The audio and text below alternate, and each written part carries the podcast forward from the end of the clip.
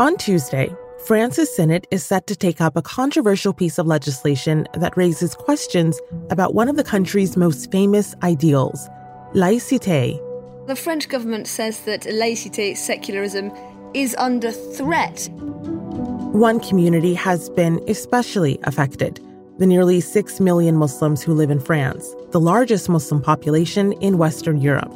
French Muslims fear the bill unfairly singles them out and will contribute to a rise in Islamophobia. The politician behind this legislation is France's President Emmanuel Macron. And his critics say that by leading this charge, he's ceding ground to the country's most prominent far right politician, Marine Le Pen. Even if Marine Le Pen does not make it to the presidential palace, her ideas won. And her agenda is being applied by people like Emmanuel Macron. So while France's politicians try to outmaneuver each other from the right, what impact will those ideas have on a community that's found itself at the heart of this debate? I'm Malika Bilal, and this is The Take.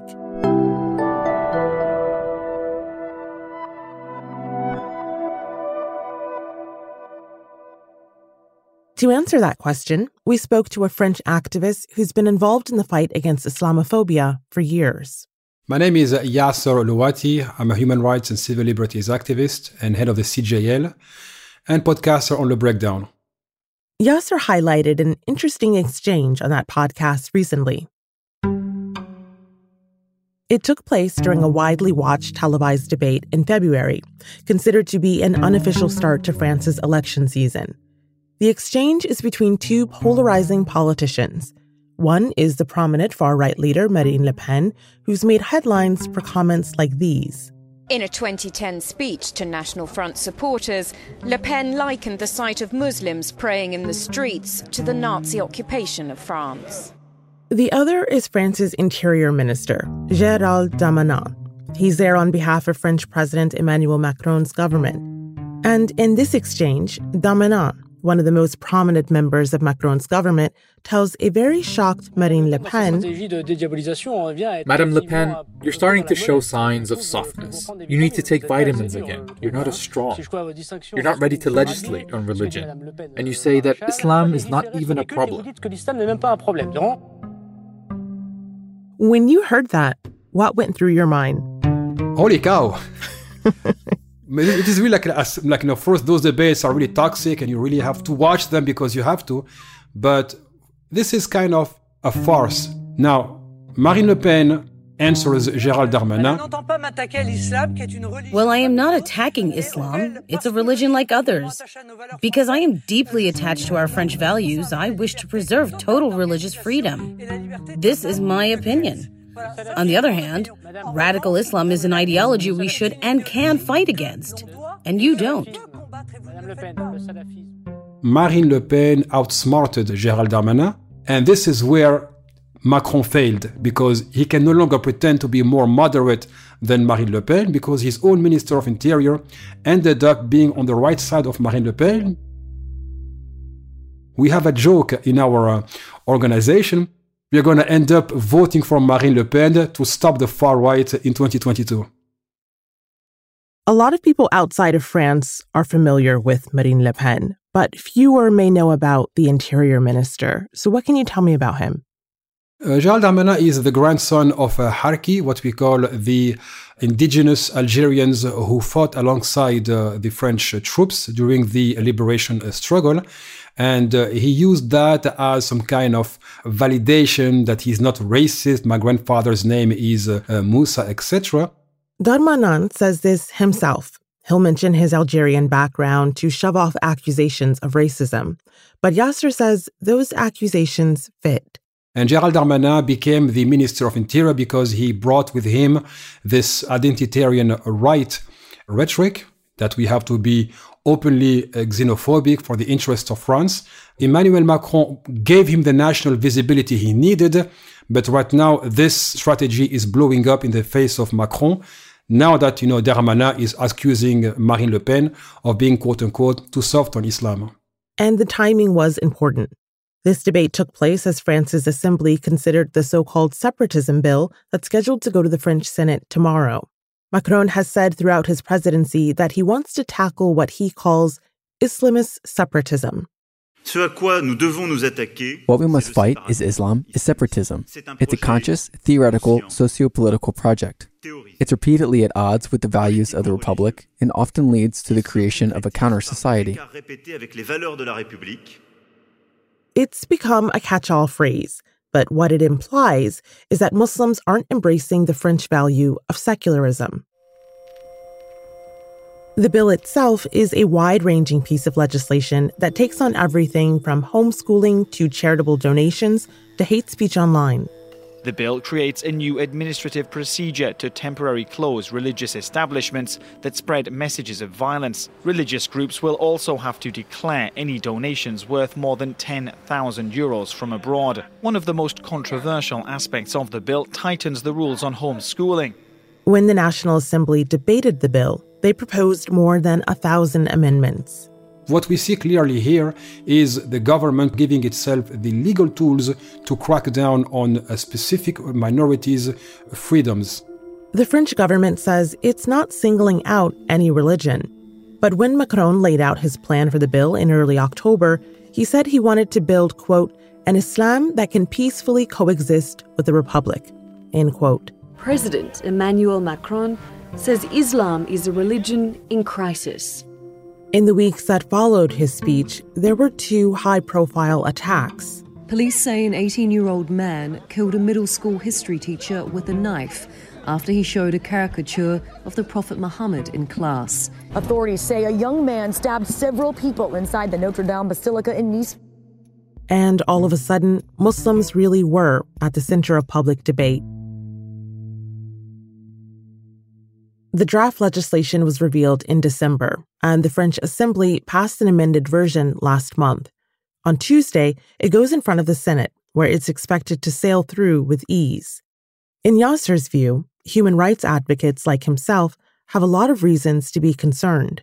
First, the way this uh, bill was marketed to public opinion, it was solely targeting Islam and Muslims, and that anytime Muslims organize this is to be criminalized because it is inherently a danger. But while the government's marketing around the bill was focused on quote unquote separatism at first, Yasser says the language around it has changed. The law was rebranded. It is no longer the separatism bill, it is the bill to promote French Republican values. The whole constitution and the whole legislative body is based on promoting Republican values. So this is where you know we have a, you know, a problem with this. Was that change deliberate and, and how did that happen? The fear of not being able to get sufficient votes, they had to be branded in a more positive uh, light because they found themselves again trapped with the, with the rhetoric. It was a purely anti-Muslim rhetoric. Muslims are separatists anytime they organize. So now it's not, no, it's not about separatism. It's about promoting the French Republic's ideals. I mean, those ideals are violated by this very government. You know, it says a lot about the hypocrisy at stake here. That bill isn't the only one that's been said to violate French ideals recently. The so called Loi Sécurité Globale, the law on global security. People across France have been protesting what's called the Global Security Law for months now. It's been denounced by the UN's head of human rights and France's own human rights ombudsman for its overreach. From creating a municipal police force here in Paris to regulating private security and the use of drones. And this bill is also in front of France's Senate this month. Yasser says it's significant that the government is debating both of these bills at the same time.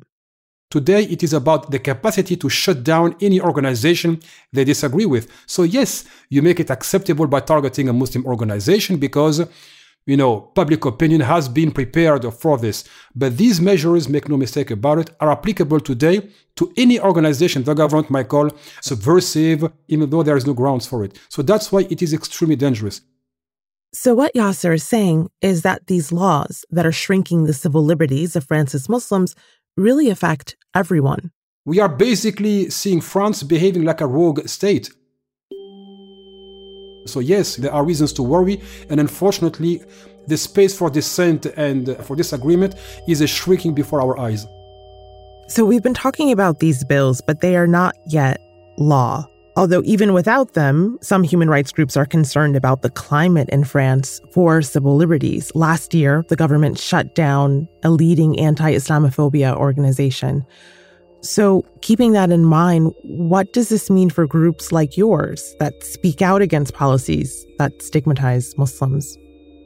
The repression against a human rights organization has been rampant, and we have a climate where human rights are seen as an unnecessary burden on legislation. And this again tells you that France abroad poses as the country of human rights, but at home is at war with them, and we dismiss the very notion that human beings have basic human rights. Even that has been discredited. So even if these laws don't make it, which won't happen, but even if, let's say, in, a, in an ideal world, they get blocked by you know brave MPs and members of the Constitutional Council, the atmosphere is already toxic. And that's not just the case for Muslims or for activists. For the last several months, French politicians have been lobbying a peculiar charge at some French academics Islamo leftism polémique autour de l'islamo-gauchisme qui serait de plus davantage d'islamismo-gauchiste plutôt que d'islamo-gauchisme. S'il fallait le définir... Vous d'islamo-gauchiste, je sais toujours pas ce que ça veut dire ce truc. Islamo-gauchiste, ça veut dire... La gangrène, la gangrène de l'islamo-gauchisme qui... While the fervor around it is heating up now, the phrase has been around for a while. What is Islamo-leftism? Where does this term come from? And what impact do you think those comments have had on academics? Islamo-leftism is a concept that was brought to France in the early 2000s by a highly conservative thinker called Pierre-André Taguieff, and he said that the alliance between banlieue black Arab organizations on the one hand and left-wing organization on the other has brought about uh, this Islamo-leftism in France. Fast forward about two decades later, today it is used to dismiss any intellectual that calls out racism, Islamophobia, uh, state brutality, and that provides academic work to support this condemnation. Basically, the term has become a smear for scholars who speak out against racism or against France's policies towards Muslims. And some academics have already been singled out by politicians. I'm Christelle Rabier. I'm a historian of science and medicine and I've been developing teaching and research on colonial history and racial studies. In addition to being a scholar, Christelle is vocally anti racist. She also runs a blog about higher education and research reform. It's often quite critical of the French government. And in November, she found herself in the middle of a controversy on this topic. Last year, I was targeted alongside six other scholars by the representative Julien Aubert, who is member of a very conservative right-wing party. Julien Aubert is a member of France's National Assembly, one of the country's legislative bodies. On November 25th, Aubert sent out a controversial tweet requesting the creation of an official investigation into universities against what he called ideological intellectual trends in universities. In addition to calling for an investigation, Aubert said academia was filled with, quote, powerful Islamo leftist currents, end quote. Plenty of academics responded on Twitter. The next day, Aubert selected seven of those responses, including Christelle's. He screenshotted them, made a collage that included their Twitter photos and bios, and he sent them out with a tweet saying that those who are guilty are implicating themselves. I mean, it had impact on my health, impact on my mood. I was very frightened, and I keep thinking that I could be physically targeted as a political opponent to what I call a regime, and which is no longer a French republic. She's filing a complaint against Aubert for defamation. She wants to hold him accountable. But that hasn't slowed the pace of this conversation in academia. Last month, Frédérique Vidal, France's Minister of Higher Education, also called for an investigation into Islamo-leftism in an interview. Hundreds of professors called for her resignation, when asked to clarify her comments, she said Islamo leftism had no scientific definition, but it still has made its way into the lexicon. It seems like some of the language that these ministers are using has support among a large part of the public. For example, one poll last month found that 69% of the French public polled sees Islamo leftism as a problem. How does hearing a number like that make you feel? Well, it, it first confirms that the center of gravity of French politics is not anymore in the center, but has shifted towards the far right. We see that French public opinion has been harassed and hammered with these ideas for decades. So, of course, if you constantly tell people there is a threat and that threat is not an authoritarian government and the corruption and capitalism, etc., but you tell them the problem is your Muslim neighbor, the problem is your Muslim neighbor, and you repeat it, at the end of the day, it's going to become the norm. And that's why today people buy into it. So this tells us that France is again back on the downslope of the far right ideology, and the worst is to be expected, unfortunately. How do you go about your day to day fighting the fight that you fight, knowing that this is what's looming? It's quite a psychologically toxic environment because you wake up with this, you sleep with this, in between you work on that. So, first you have to deal with the repression from the government. You have to deal with the day to day cases people send to you. You see that people are too scared to mobilize, they fear for their job. So, yes, it is a climate of fear. The French police conducted a series of raids targeting Muslims after Macron's speech on separatism back in October. So Yasser and his family were afraid too. I say it now because it's over, but when the government launched these uh, dozens of raids, many of us slept by the entrance door. We were expecting the cops to show up, and we were like, okay, if they show up, at least I can open the door. You know, my wife is sleeping, the kids as well, so you just wanna kind of welcome them and calm things down, and you don't know how things can, you know, get out of control. So now it is really, these are really times of you do it because you, cause you have to. That's it. Uh, yes, sir. I'm sorry to hear that. Um, I can't imagine what that is like. But thank you for reliving it enough to tell us about it and explain it to us. Yasser says he's also been disappointed by the reactions of Muslim organizations throughout the last few months, as this fear has taken over. There are two positions the position of fear and silence, hoping that you're not next, which does not work because they're after everybody. The second one is active collaboration. So, for example, the Charter of Imams. That's a document the French authorities negotiated with some French Muslim representatives this winter as the debate over the separatism bill raged on. The government is asking imams to sign on in order to gain accreditation. And this one literally cracks down on the freedom of speech of Muslims, especially Muslim representatives. And this is where things are extremely dangerous. The government only acknowledges or recognizes a specific brand of Muslim representatives, those who go alongside its policies. But today, unfortunately, all these measures that we are calling out uh, in the uh, Charter of Imams was written with the collaboration of the Grand Mosque of Paris. And this is why things are terribly desperate for Muslims today in France because even their organizations, first, they are actively promoting an openly anti Muslim set of policies. And Yasser says it's a real problem that some of these leading representatives of Muslim organizations are working with this government. They're helping draft things like this charter, which Yasser says stigmatizes France's Muslim community even more. I think the best way for Muslims uh, to free themselves is to first free themselves from their own organizations and maybe enter a state of rebellion against those who pretend to represent them. For Yasser, so much of this conversation about state regulation of Islam and about the control Muslims can exert over their own political lives connects back to France's colonial history. So you see the collaboration as in the colonial era of the official Muslim bodies. France, even in 1894, sent a diplomat called Léon Roches, who went to uh, Mecca to get a specific Islamic legal opinion that would call on Algerians not to fight France as long as France allows them to pray, fast, and go to Mecca.